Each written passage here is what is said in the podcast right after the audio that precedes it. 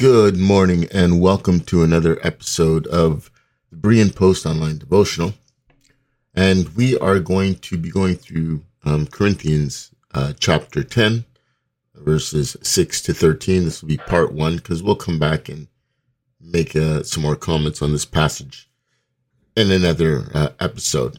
I'm just going to go ahead and jump in as is my custom. And so again, I'm going to be reading 1 Corinthians 10, 6 to 13. Paul is writing and he says, "Now these things became our examples to the intent that we should not lust after evil things as they also lusted.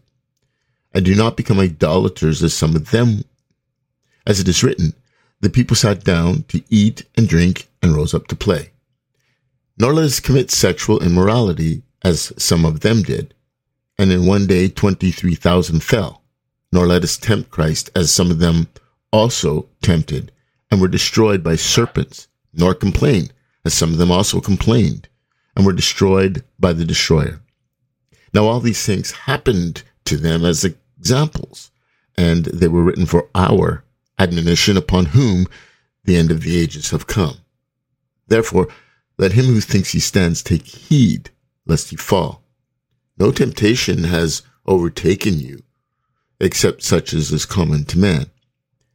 But God is faithful, who will not allow you to be tempted beyond what you are able, but with the temptation will also make a way of escape that you may be able to bear it."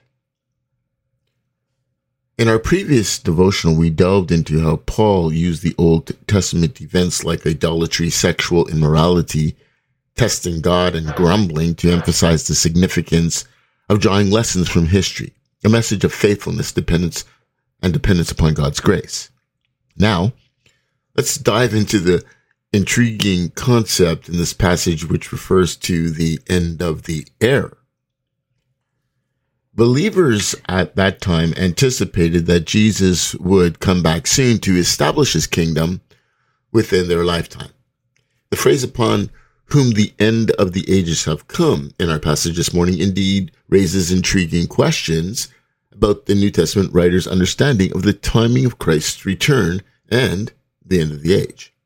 But it suggests a sense of eminence and contemporaneity, is that a word, in their eschatological expectations.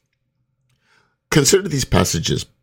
We've mentioned this before, but these are three passages that Paul makes reference to this idea. The first one we've talked about already because it was in 1 Corinthians 7:29-31. But for reminder, he says this, "But this I say, brethren, the time is short. So that now on even those who have wives should be as though they had none, those who weep as though they did not weep, those who rejoice as though they did not rejoice, for those who buy as though they did not possess, and those who use this world as not misusing it, for the form of this world is passing away." Then we move on to 1 Thessalonians 15:7. Many of you will be familiar with this passage, but listen to it. "For this we say to you by the word of the Lord, that we who are alive and remain until the coming of the Lord will by no means precede those who are asleep. For the Lord himself will descend from heaven with a shout, with the voice of an archangel, and with the trumpet of God, and with the dead in Christ shall rise first. When we, who are alive and remain, shall be caught up together with them in the clouds to meet the Lord in the air, and thus we shall always be with the Lord." And then there is Philippians 4:5, where he says, "Let your gentleness be known to all men, for the Lord is at hand." But it wasn't just Paul, because the other apostles, for instance, James, he says this in James 5:7-9, had the same idea. He says, James says, "Therefore be patient, brethren, until the coming of the Lord. See how the farmer waits for the precious fruit of the earth, waiting patiently for it until it receives earthly and latter rain. You also be patient. Establish your heart, for the coming of the Lord is at hand. Do not grumble against one another, brethren, lest ye be condemned. Behold, the judge is standing at the door." And then Peter says in 1 Peter 4:7, "But the end of all things is at hand. Therefore be serious and watchful in your prayers." And then, of course, the writer of Revelation, John, says he says this in John 22:20. He who testifies of this thing says, surely I am coming quickly. Amen. Even so, I come, Lord Jesus. So the logical conclusion that the first readers of these passages would come to is in the imminent return of Christ. They would have interpreted these texts as if they were warnings to them, because they were. Every first century Christ follower would have seen these verses as a call to them to be spiritually prepared, to prioritize their faith over worldly matters, and to eagerly anticipate the second coming of Christ, which they believed would happen in their lifetime. These passages convey a sense of urgency and readiness for the imminent arrival of the Lord. So, what is the intended meaning of Paul's phrase when he says, when he makes reference to the end of the age? Well, there's been various interpretations proposed to understand what Paul meant by the end of the ages for the reader of his time. It's crucial to remember that this passage was addressed to first century believers and not us today. So, one perspective is Paul was highlighting a spiritual fulfillment rather than a physical one. In Christ's coming, believers entered a new spiritual age marked by the fulfillment of Old Testament prophecies and the establishment of the church. Another perspective suggests it could also signify an eschatological transition point where the first century believers were living at a pivotal point in God's redemptive plan, with the age of the Old Covenant giving way to the age of the New Covenant. And yet, other scholars suggest, and we agree, that Paul was referring to the age or the end of the Jewish era or age. The destruction of the temple in 70 AD and the dispersion of the Jews were significant events that marked the end of a particular era in Jewish history. Again, the interpretation that Paul was referring to the end of the age or era when he mentioned the end of the ages in this particular passage makes sense to us, rather, from both a biblical and historical context, and here's why. In the teachings of Jesus, there are several prophecies and warnings about the destruction of the Jerusalem temple and the events surrounding it. For example, in Matthew 24, Mark 13, and Luke 21, Jesus predicts the destruction of the temple and the tribulations that would come upon Jerusalem. We would argue that these prophecies are referring to the events leading up to and including the Roman siege of Jerusalem in 70 AD. The Olivet Discourse, found in Matthew 24, Mark 13, and Luke 21, includes specific details about the destruction of the temple and the signs that would precede it. In this discourse is a crucial part of understanding the context in which Paul and the early Christians lived. It underscores the significance of the impending judgment upon Jerusalem and the temple. And we must not forget the words of Jesus. He said, "Truly I tell you, this generation will certainly not pass away until all of these things have happened." And that can be found in, again, Matthew 24:34. Now, in this verse, Jesus is speaking about the signs of the ends of the time and the destruction of the temple in Jerusalem. Here, Jesus was referring to the events that would culminate in the destruction of the second temple in 70 AD, which indeed did occur within the lifetime of some of the early disciples. We acknowledge that our interpretation may not be universally accepted among our Christian brethren. Some argue that in Matthew 24, the term "this generation" refers to a different generation.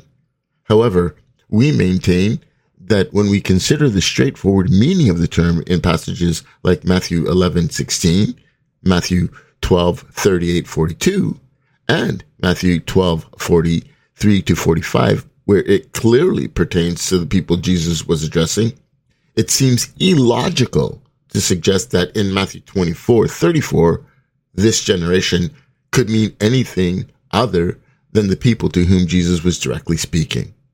Furthermore, it's worth noting that all of the events and prophecies Jesus spoke about in Matthew 24 did indeed come to pass within the historical context of his disciples. Also, Paul in his letters frequently addresses the tension between Jewish traditions and the message of Christ. He emphasizes the transition from the old covenant to the new covenant in Christ. The destruction of the temple, which served as the central institution of the old covenant, was a significant marker of the end of the Jewish age and the tradition and transition, rather, into the age of the new covenant. So, now let us consider the historical context. For those interested in the New Testament, we strongly recommend reading the works of Josephus. His writings provide valuable historical context and insights into the time and events surrounding the New Testament, and reading it would enhance one's understanding of that particular period. The Jewish War, 66 to 73 AD, and the subsequent siege and destruction of Jerusalem were not only historical events, but had profound theological and eschatological implications. For many Jews, it was seen as a judgment from God. The early Christian community, with its message of a new covenant centered on Christ, interpreted these events in light of Jesus' prophecy and as a confirmation of the shift from the old to the new. In 70 AD, the Roman Empire, under the leadership of Titus, laid siege to Jerusalem, destroying the Second Temple. And this event was catastrophic and a defining point in Jewish history. It marked the end of the sacrificial system, the priestly service, and the central religious institution of Judaism. The dispersion of the Jewish people, the diaspora, followed, further emphasizing the radical transformation of Jewish life and worship.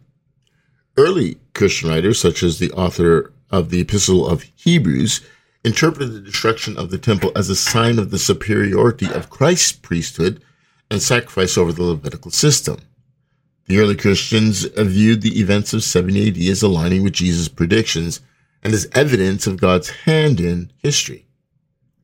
Well, some theological implications.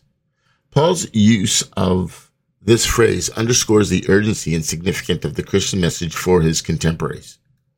It encouraged them to live faithfully and expectantly, knowing that they were living in a time when God's redemptive purposes were actively unfolding. While the New Testament writers did anticipate Christ's return in their lifetime, the church has come to realize that the exact timing of his return remains a divine mystery known only to God, and the call is only for Christ followers to remain steadfast in their faith. Some have argued that if Paul was writing to the first century church, why should we read it today? Many have reasoned it's an ancient text that has no relevance to my contemporary life. Well, okay, this is a valid and frequently debated topic in discussions of faith and Scripture. But to shed light on this matter, here are some key considerations. While the New Testament letters were indeed written to specific first century Christian communities, they contain principles and teachings and moral guidance that are considered universal and applicable to all Christians everywhere, regardless of the period. The overall message of love, forgiveness, redemption, and salvation through Christ alone remains relevant to Christians today. In this passage, the message is clear. Believers today must not, their heart, be tainted by the same sins that befell our predecessors. Instead, let us heed the call to stand firm, for no temptation has overtaken us that's not common to humanity. In the labyrinth of trials and tribulations, God's faithfulness shines as a guiding star. He will not allow us to be tempted beyond our strength, and with every test, He provides a way of escape.